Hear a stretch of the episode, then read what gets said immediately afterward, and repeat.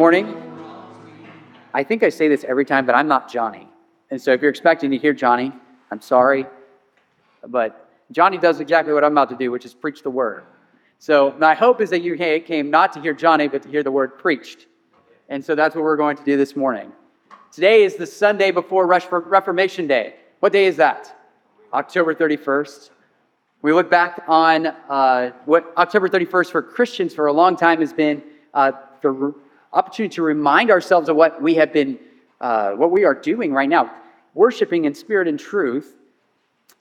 Because on this day, on that day, which Protestants look back and say, thank God for the light that He has shown His church. For a long time, it was in darkness. A long time, it was held down by a, a way uh, that would not lead to life, but leads to death. See, the Reformation dealt with one fundamental question, and it was this in simplified form how can one be made right before God? In less simple form, how can I be justified before a holy God? Because the answer for Roman Catholics was do a bunch of good things, do penance, do good works, outweigh your bad ones, go to confession, go to a priest, have them absolve you over and over and over. It just led people to hell.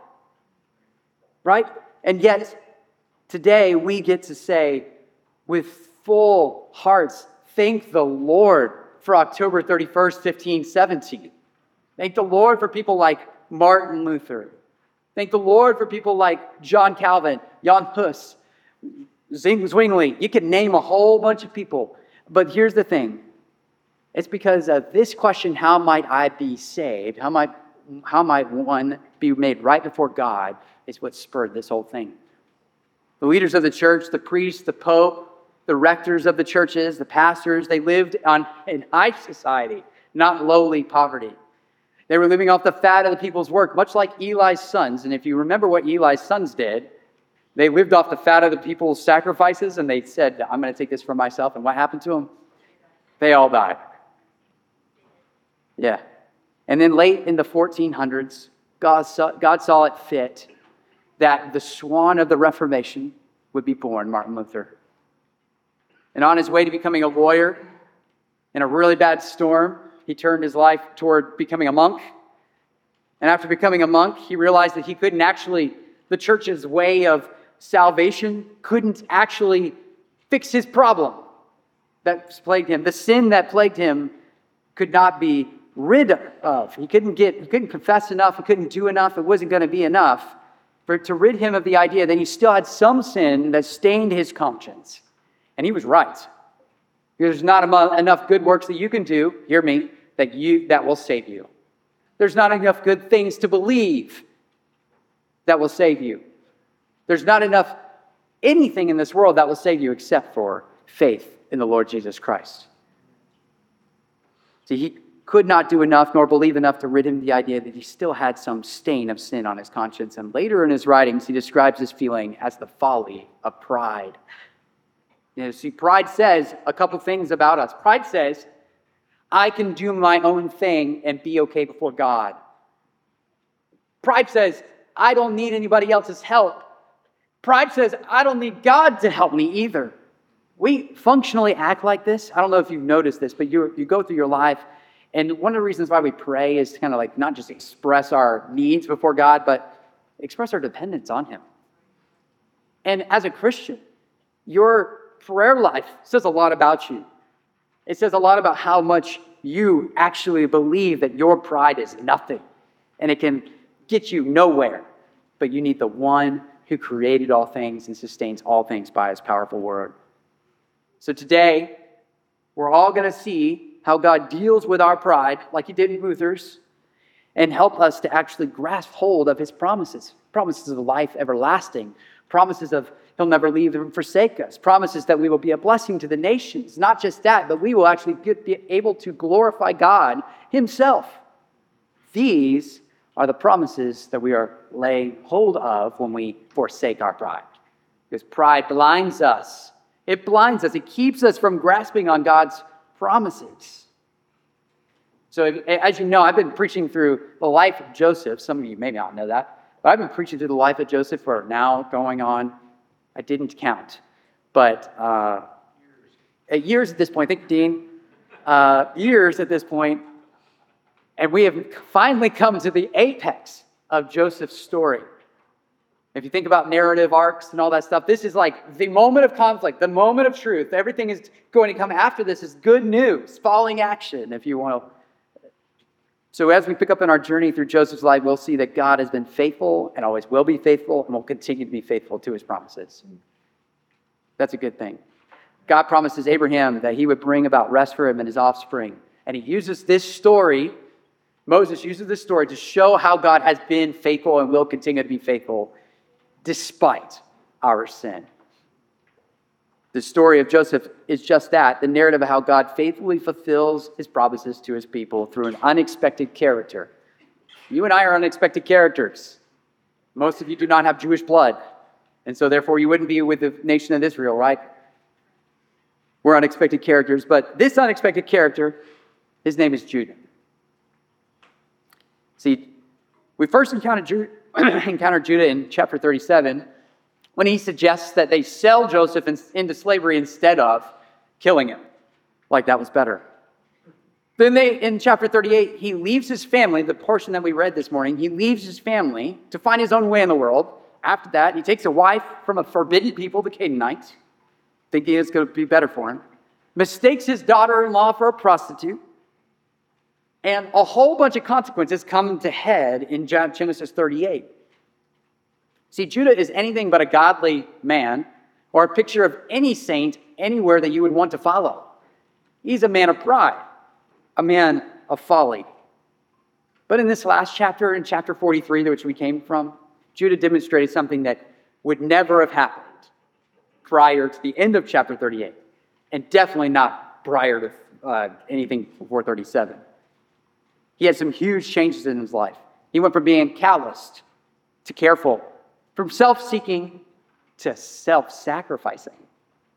He offered himself as collateral for Benjamin's life in 43 for his father so that he might actually be able to eat food. And today, again, they will, uh, today he will again demonstrate his heart change and his offer for the well being of his father moving forward.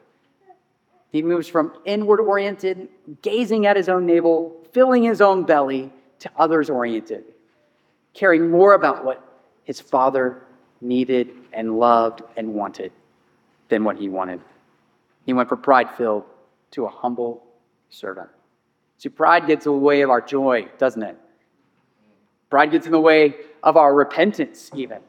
It absolutely gets in the way of repentance. It gets in the way of our understanding of our need of God's mercy and God's grace. In essence, pride is a capital sin. It's a capital sin because it does this. It, it makes a God out of our own reasoning, our own experiences, our own faculties, and our own abilities. And it, at minimum, diminishes what we think God is capable of. And it definitely diminishes our active need for Him in our lives.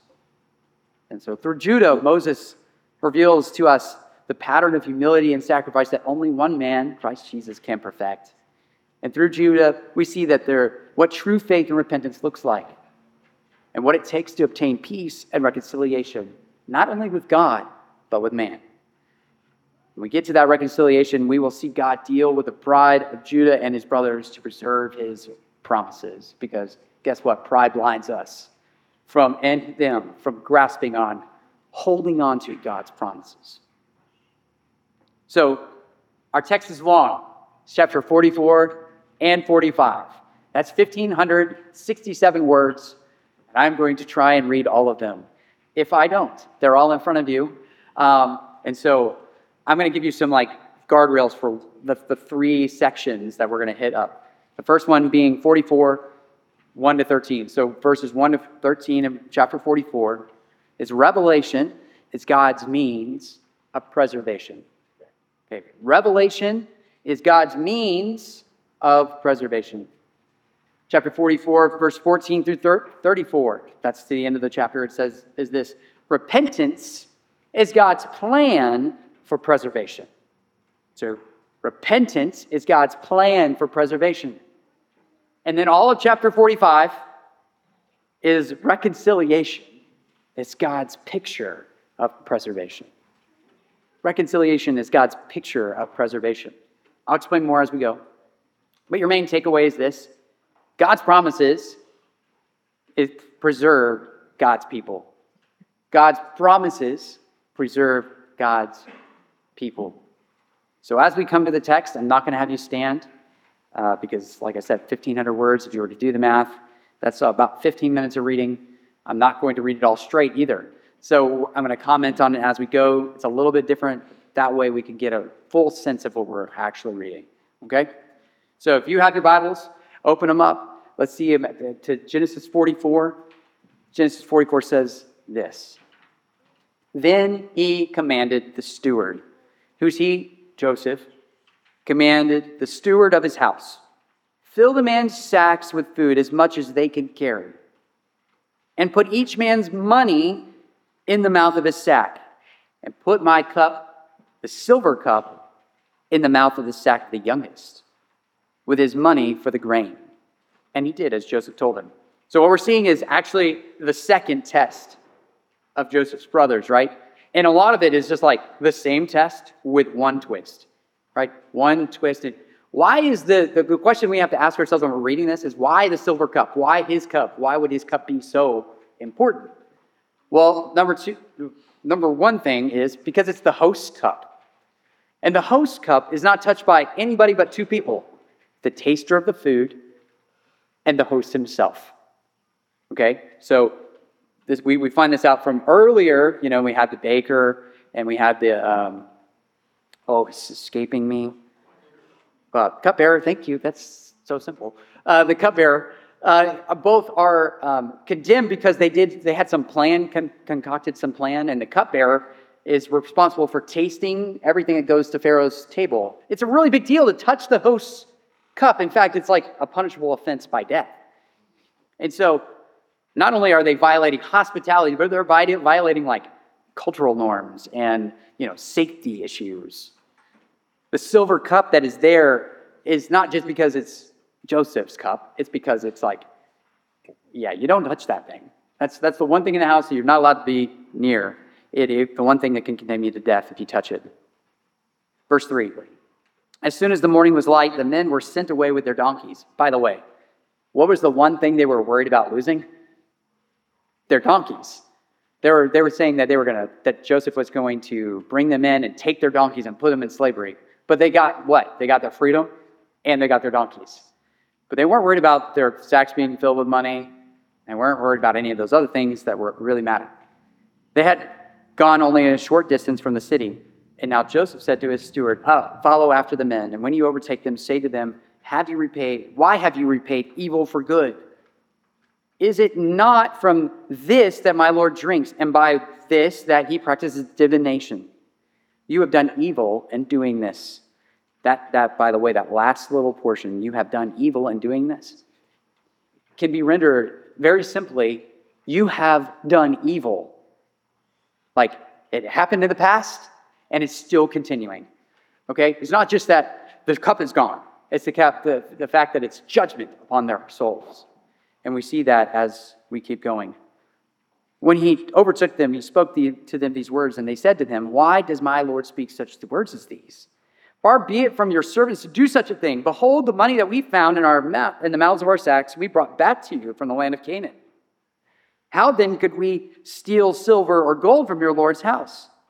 The idea being, hey, we've done everything you said. We even did more than that. We tried to return the thing that we totally took, we, we took. Whichever of your servants is found with it shall die, and we also will be my Lord's servants. And he said, let it be as you say. He who is found with it shall be my servant, and the rest of you shall be innocent. So the brothers say, Look, you can kill the one who has the cup. I'm so confident that it does, we don't have it, that you can kill him and we'll be your servants if it's actually a thing. And he goes, Oh, no, no, no. Hold on. No, we're not going to be so hasty. I will just take him as my servant, and you all will go free. He's a wise man and a very merciful man. Then each man, verse 11, then each man quickly lowered his sack to the ground, and each man opened his sack. And what did they find? The money, the grain, right, in their own sacks. And he searched, verse 12, beginning with the eldest and ending with the youngest, ramping up the possibility of somebody that is more important than themselves being found out with the silver cup. And the cup was found in Benjamin's sack. They, then they tore their clothes, and every man loaded his donkey, and they returned to the city. When Judah and his brothers came to Joseph's house, he was still there, and they fell down before him on the, to the ground the third time. Uh, Joseph said to them, What deed is this that you have done? Do you not know that a man like me can indeed practice divination? Now, is he saying that he practices divination? No, he's saying it's possible, right? It's possible. And this is the instrument. This is not just any cup, it's not just the host cup, it's a magic cup, right? And so you're violating not just the idea the norms, the cultural norms the hospitality of the days or the security, but you took my magic cup. Now, is he lying? No, he's, he's saying, can, I can, it's potential. And Judah says, said, What shall we say to my Lord? And what shall we speak? Oh, how can we clear ourselves? God has found out the guilt of your servants. Behold, we are my Lord's servants, both we and he also whose hand the cup has been found. So that he's actually calling themselves all guilty for something that they did in the past, right? The guilt that is on their conscience, God has brought to the forefront. Then Judah went up to him and said, Now pay attention. I'm going to give you a Bible reading trick or a tip here. Anytime you see a long speech or a poem or a song or a prayer, and they're, they're dedicated a large amount of space on your page, it's important, right? It's really important because it gives you an insight into the, what the author is trying to get you to see as to how everybody's thinking, number one. Number two, it's also an interpretive key for most of the other parts of the passages that are around it. Okay, so it's important. This is important because this is the longest speech in Genesis. And in this speech, we find the very middle of Joseph's story, which happens to be the most important verse in the story. So listen up. Verse 18 Then Judah went up to him and said, O my Lord, please let your servant speak a word in the Lord's ears, and let not your anger against let not your anger against your servant burn against your servant, for you are like Pharaoh himself. My Lord asked his servants, saying, Have you a father or brother? And we said to my Lord, We have a father and an old, an old man, and a younger brother, the child of his old age. Uh, his brother is dead, and alone he is left uh, to, of his mother's children, and his father loves him. Then you said to your servants, Bring him down, that I may set my eyes on him. And we said to my Lord, The boy cannot leave his father, and if he should leave his father, his father would die. Then you said to your servants, Unless your youngest brother comes down with you, you shall not see my face again. He basically puts it back in their court and says, You want to eat? Do you want blessing? Then you do what I say. Right? But here's the crazy part is that in this, in the midst of this, he's trying to remind Joseph of something that he probably has embedded in his mind. Right? He already knows all of this. And this is, then we come to verse 24 to 29, where he doesn't know this part. And when we went back to your servant, my father, we told him the words of my Lord. And when our father said, Go again, buy us a little food, we said, We cannot go down. If our youngest brother goes with us, then we will go down.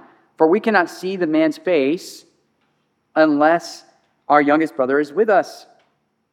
Then your servant, my father, said to us, You know that my wife bore me two sons, one left me. And I said, Surely he has been torn to pieces, and I have never seen him since. If you take this one also from me, and harm happens to him, you will bring down my gray hairs to evil, in evil to Sheol. His life is bound up with his youngest son. Much like at the very end of 37, when they find out Joseph died, he forsakes all of his sons and daughters, right? He, he says, I have nobody left, and yet he has 11 sons and a lot more daughters left. Right? He's, he's a, he was very selfish at the time. Now, therefore, as soon as I come to your servant, my father, the, and the boy is not with us, then as his life is bound up with the boy's life, as soon as he sees that the boy is not with us, he will die. And your servants will bring down the gray hairs of your servant, our father, with sorrow to Sheol. For your servant became a pledge of safety for the boy to my father, saying, If I do not bring him back to you, then I shall bear the blame before my father all my life. And here's the most important central verse of this whole story. Now, therefore, please let your servant remain instead of the boy as a servant to my Lord, and let the boy go back with his brothers.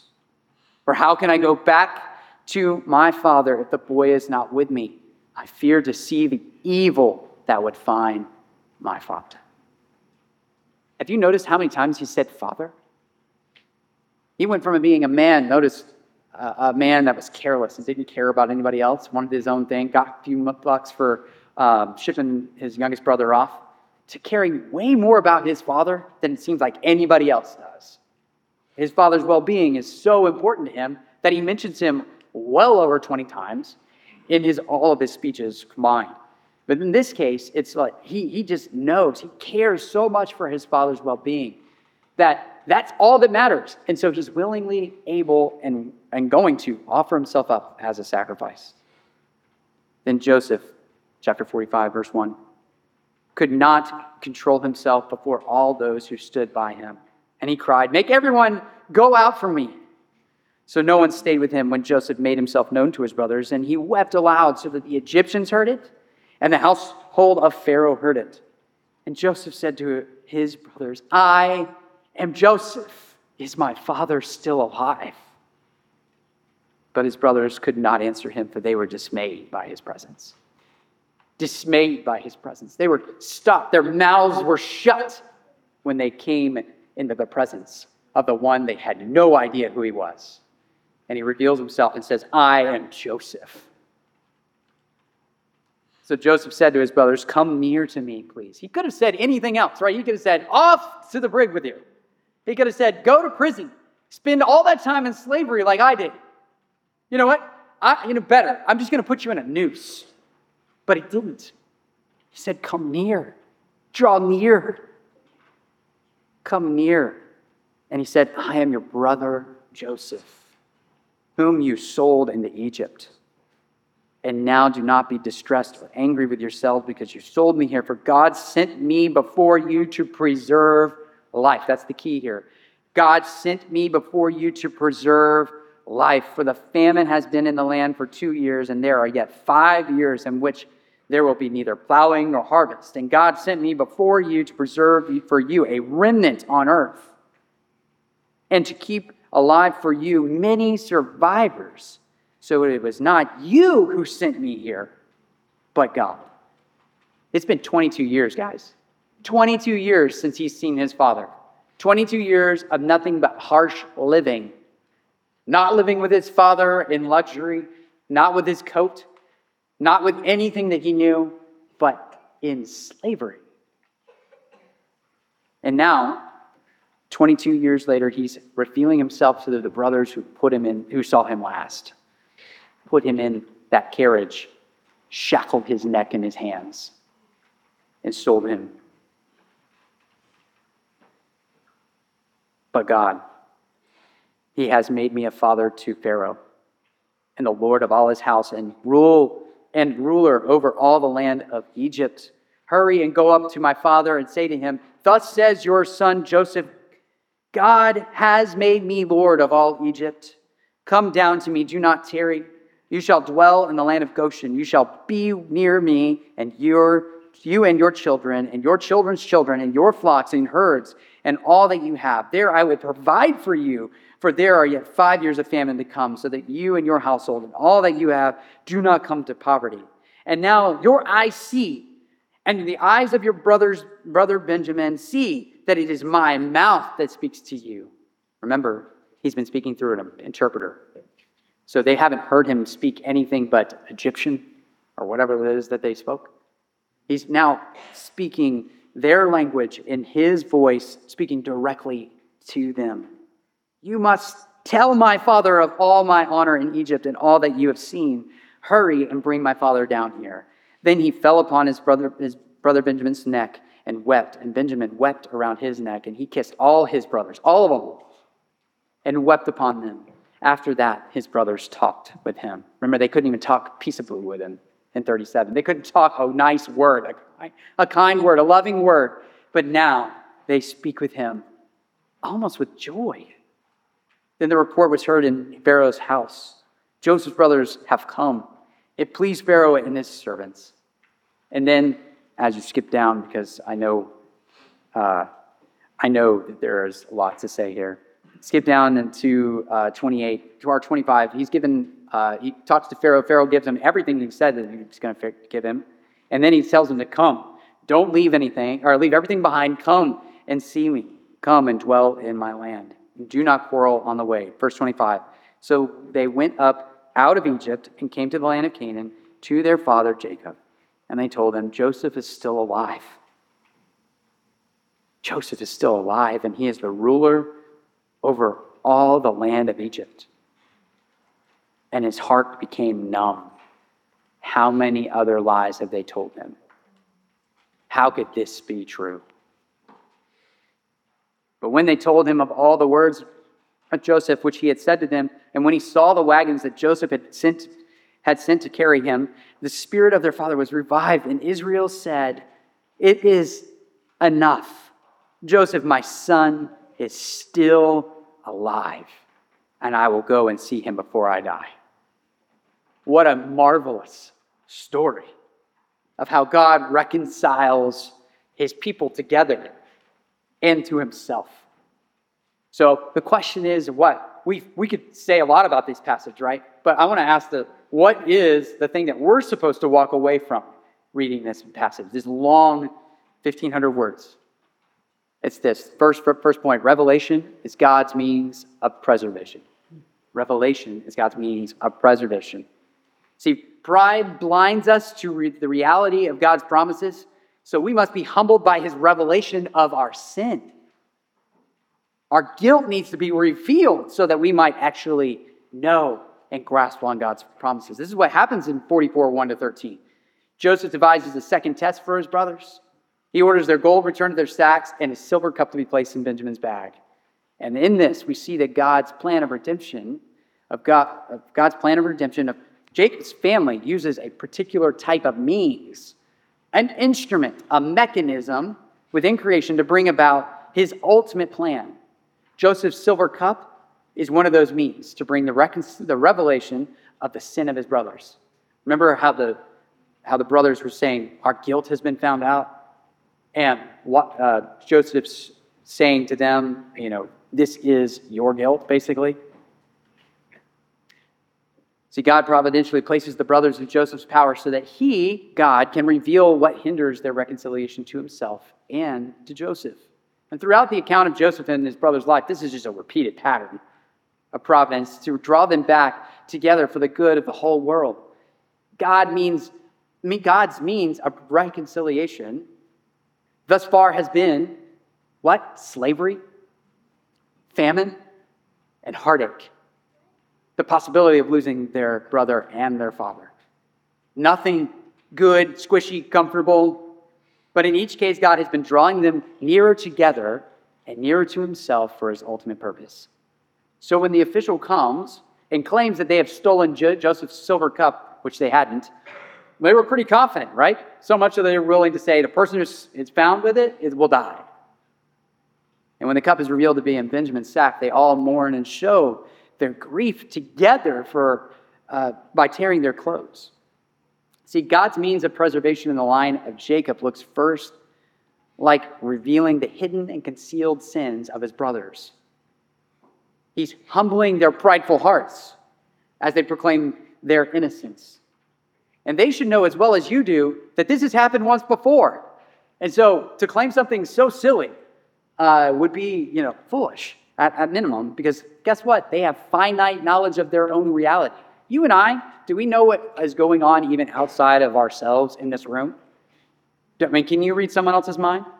Can you understand what's going on? Just like what's coming, what's coming for lunch? Some of you have a plan, some of you don't. I don't have a plan. But even that, that lunchtime, that what's going to happen during that time, you don't know what's happening. You don't know what God's doing.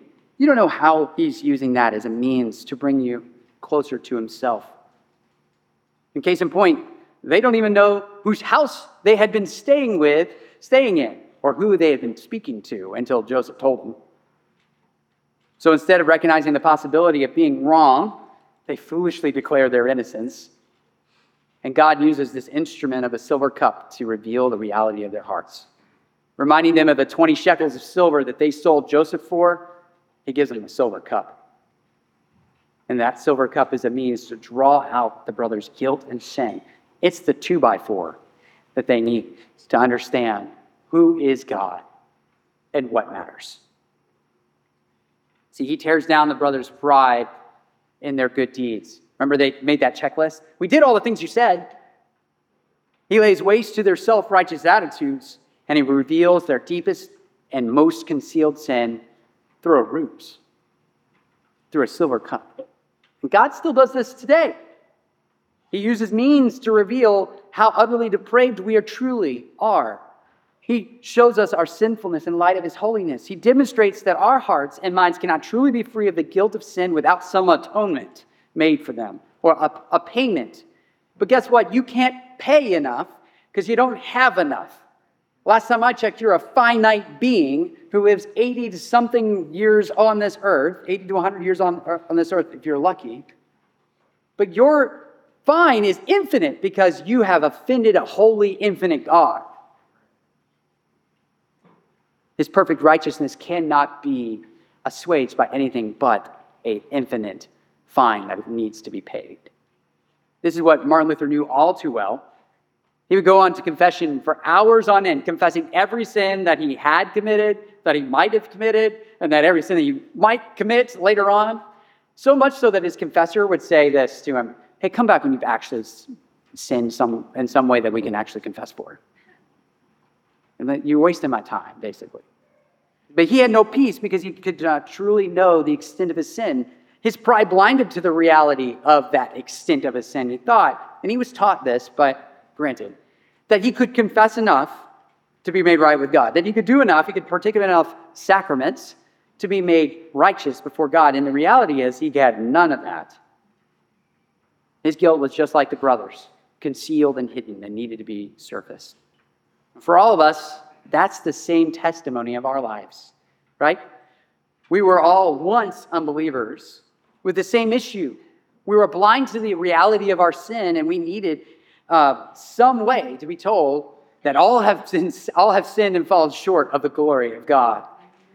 There is nothing that you can do, and there's no mistaking that every one of us were once characterized by sin alone, fully dead in our trespasses and sins, Ephesians 1, 2, 3, 4, right?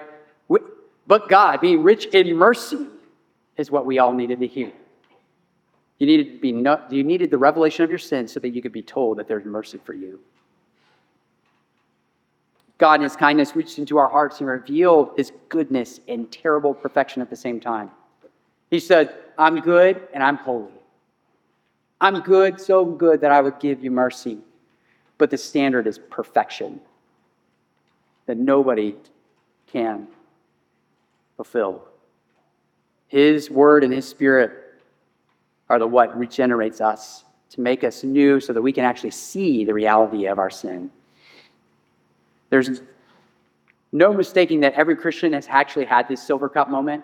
Some of us have been way more dramatic than others, right? Some of us came from some really bad background. Some of us came up in the church.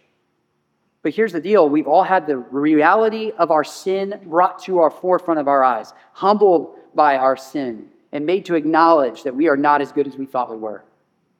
It is our pride that had to be dealt with, and our sin to be resurfaced that was concealed.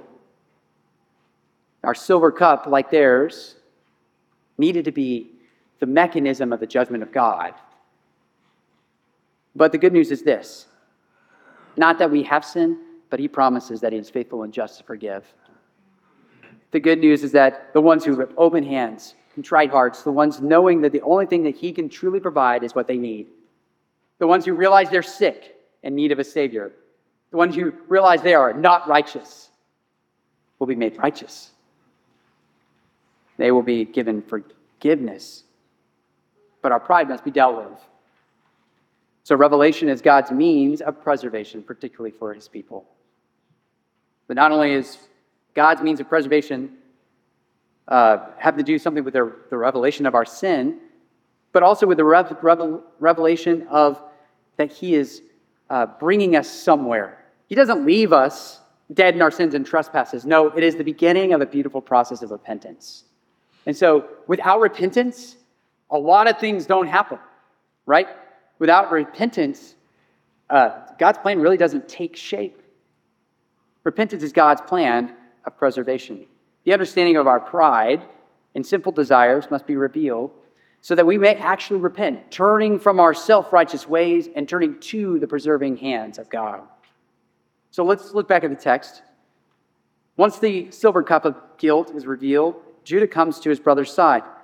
He again places himself in, this, in his stead, follows through with his word, stands in the way of his brother, and demonstrates his heart change by seeking Joseph's mercy. And he realizes the, the reality of his sin, and he's about to repent of it. He says this What shall we say to my Lord? This is what reality of sin does to us. What can I say? What shall we speak? Or how can we clear ourselves? The answer is, you can't. God has found out the guilt of your servants. Judah recognizes the situation is hopeless and does what he would never have done at the beginning of the narrative. He's the one that had nothing but selfish desires until the very last chapter that we read. So, first, he offers himself as a pledge for Benjamin's safety to his father, and then he follows through with his word. If you remember back in 38, what does he promise Tamar? His last son, right? What happens? He doesn't give him his last son when he matures, right? Instead, all of that nasty uh, reality of sin and selfishness and pride comes to the forefront.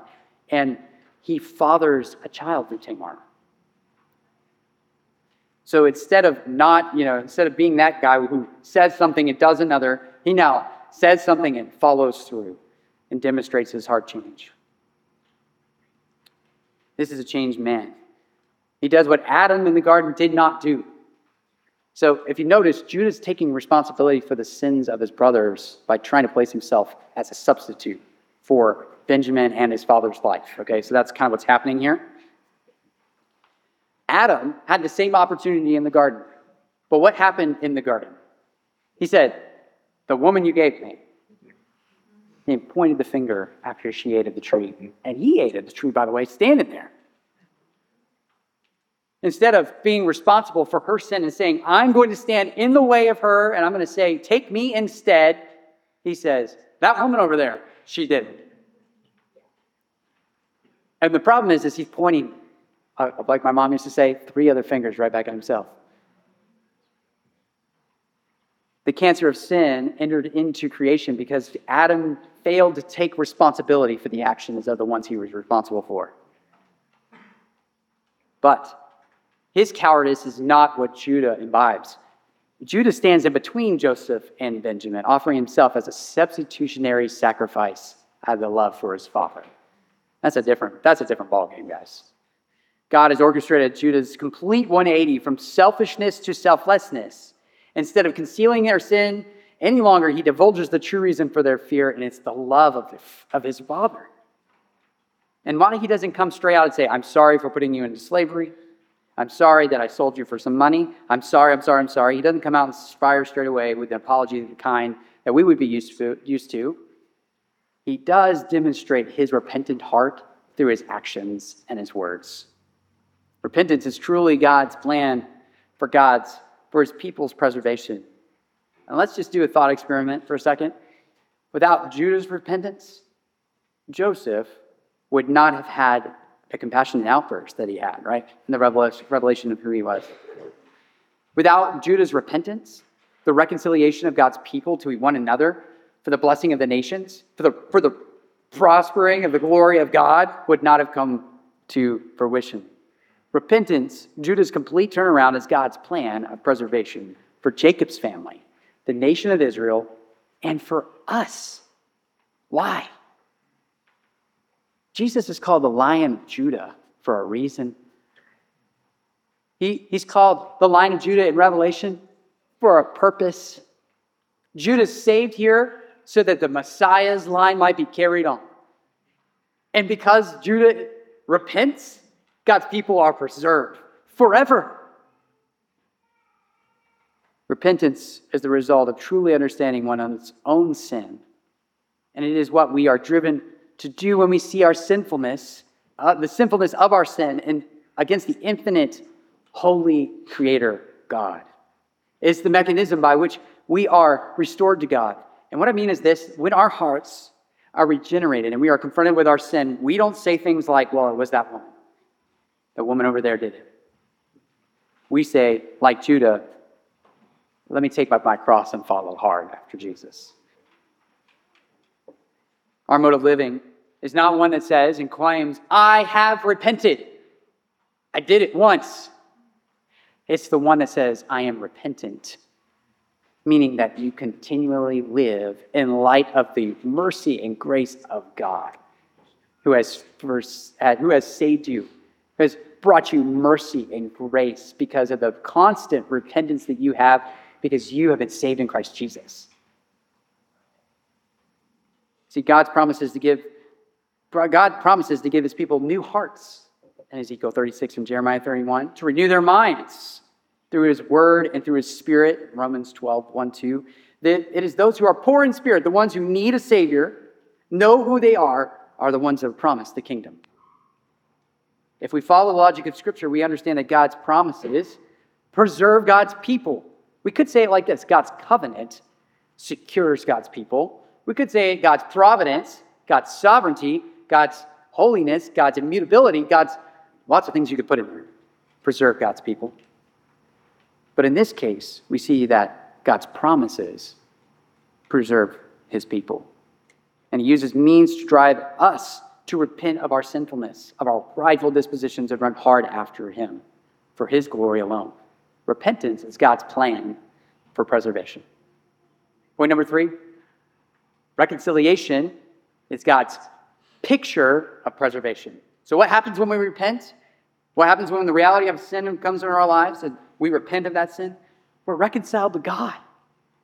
God uses means to drive us to repent of our pride and sin. But the good news is not that you repented, right? It's the good news that God has reconciled you to himself. Reconciliation of God's people to himself is God's picture of preservation. The whole of chapter 45 kind of plays this out for us.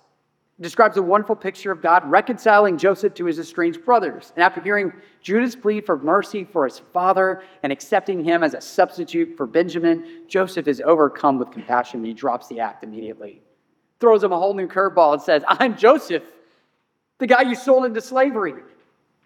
And he says something so compassionate in 45, 5 to 8. He says, God sent me before you to preserve life. For the famine has been in the land for these two years. And there are five years in which there will be neither plowing nor harvest. And God sent me before you to preserve for you a remnant on earth.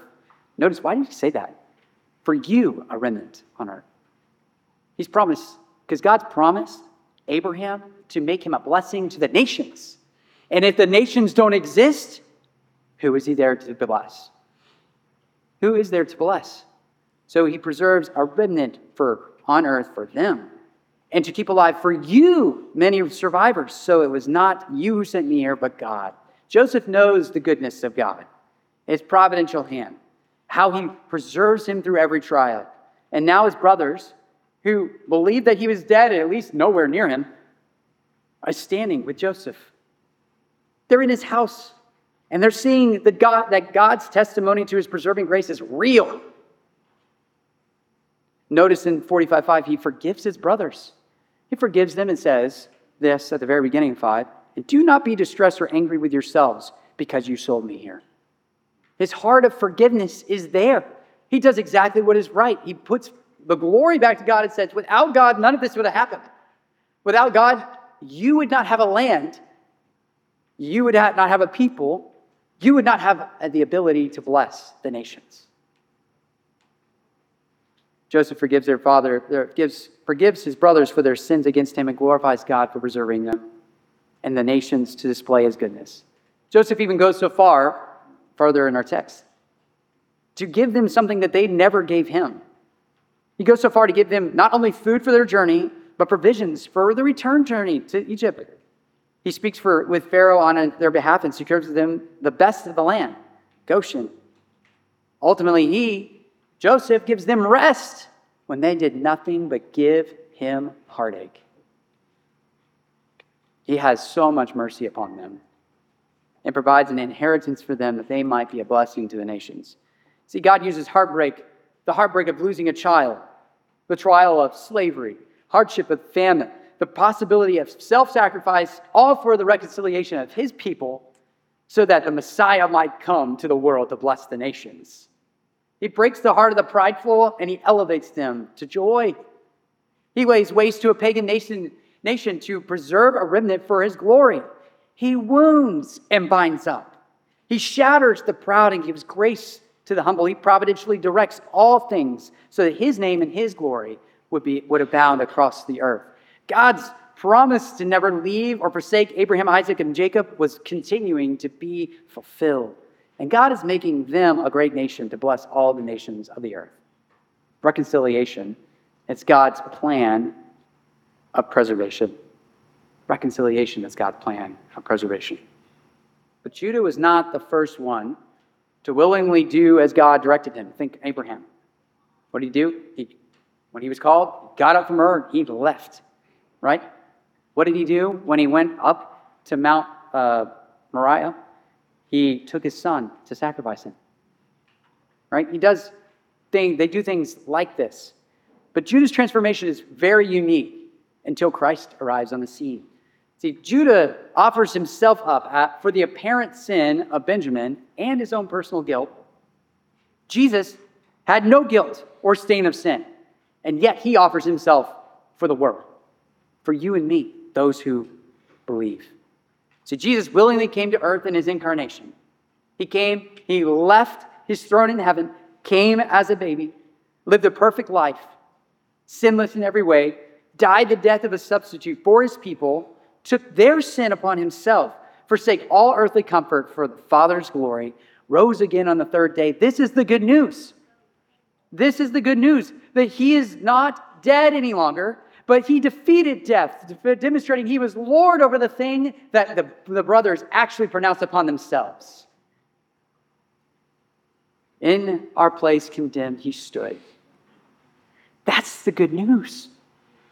That's the good news. Jesus took the responsibility and the consequences for our guilt and turned them for his Father's glory, purified his bride, and brought his people to himself. That's what he's doing today.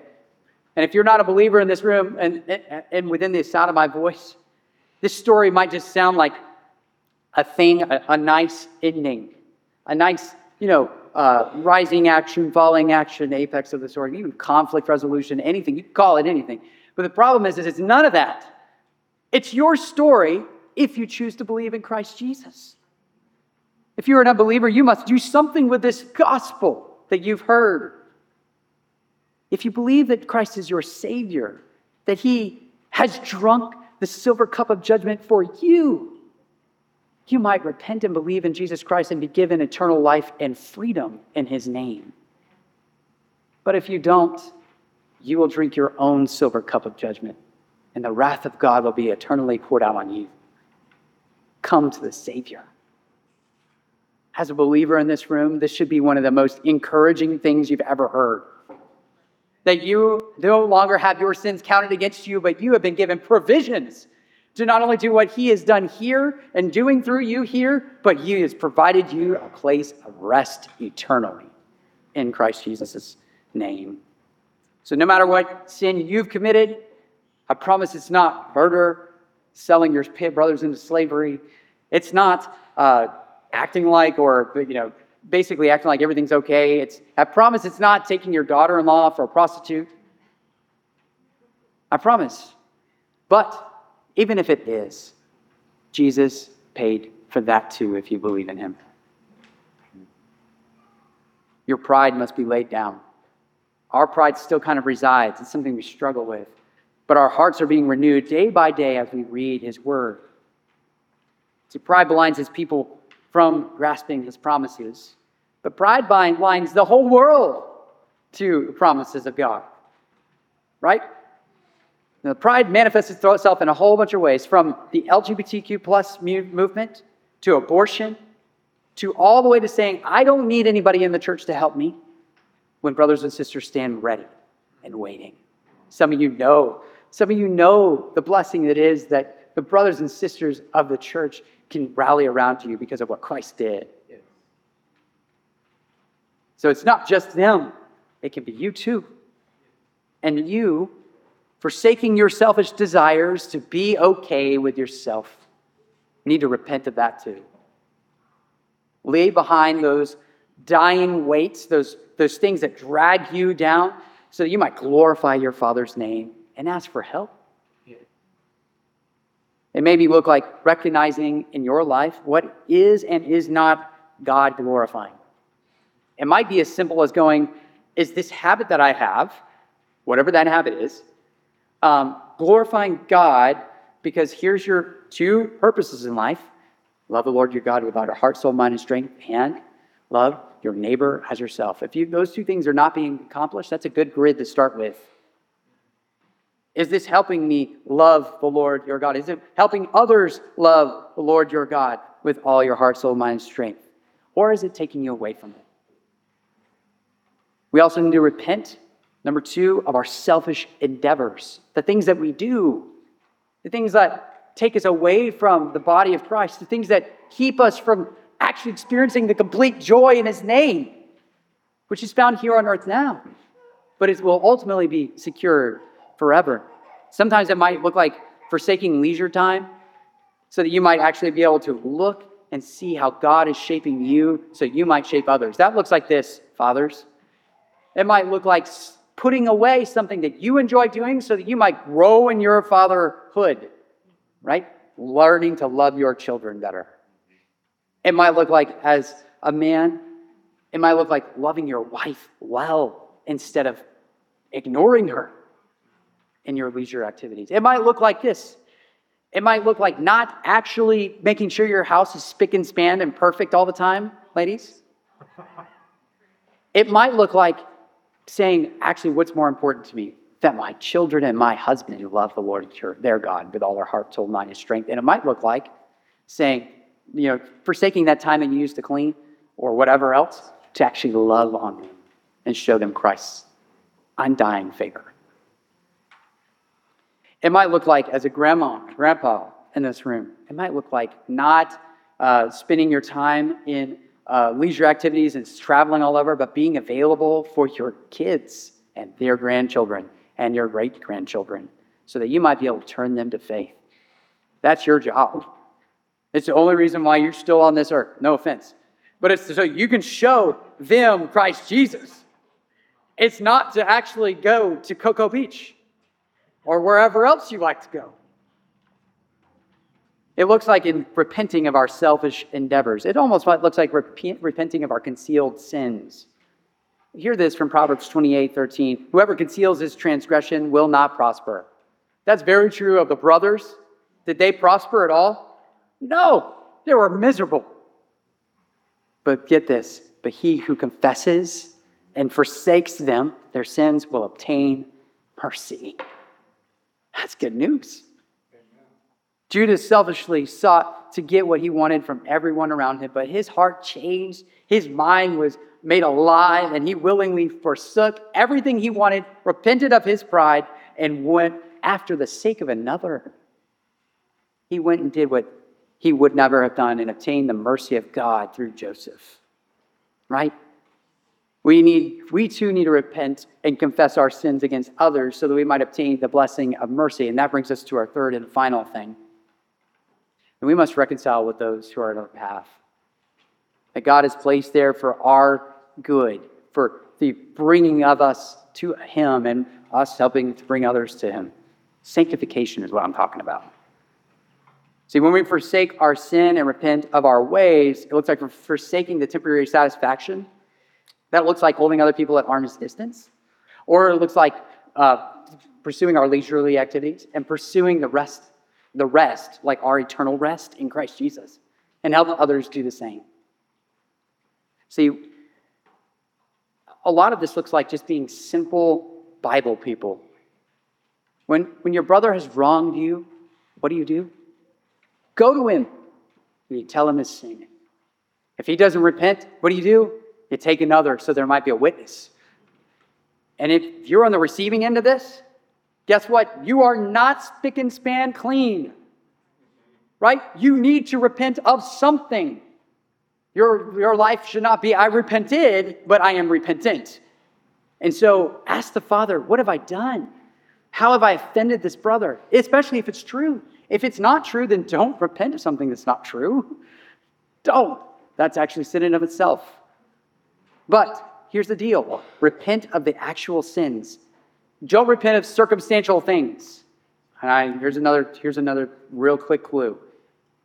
Repentance doesn't look like saying, I'm sorry that all this happened. Repentance looks like, I'm sorry for lying. I'm sorry for stealing.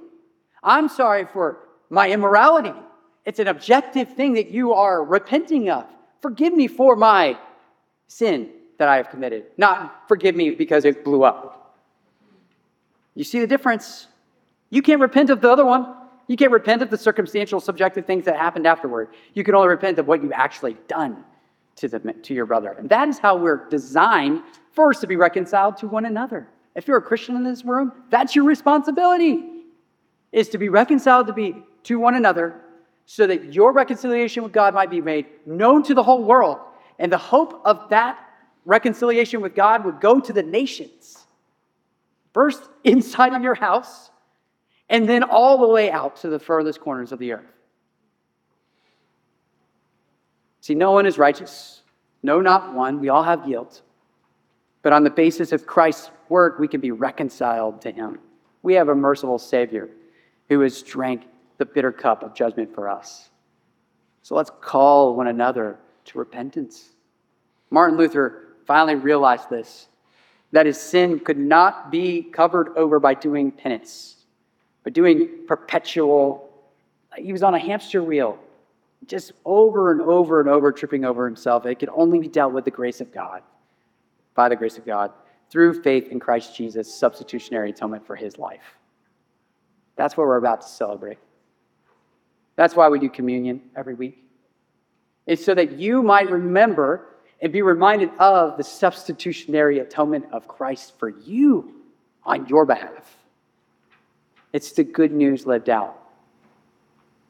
So, as we come to communion, I want you to hear something. Uh, if you haven't heard the gospel so far, you can be reconciled to God because that's your greatest need. It's, there is no other need. Not, your hunger is not that great of a need as much as it your requirement for being reconciled to God. You have offended him, and you need reconciliation with him so that you might live eternally. You do that through belief in Christ Jesus. His, his work, his person, it paid for your sin. We sang it this morning. Jesus paid it all, all to him I owe. That's the gospel in a lot of ways. Let's run hard after him. Because then and only then can we grasp God's promise of life that uh, Christ provides. Only then can we truly understand that our pride once blinded us from grasping God's wonderful promise. And we can be a part of that preserved people. Let's pray.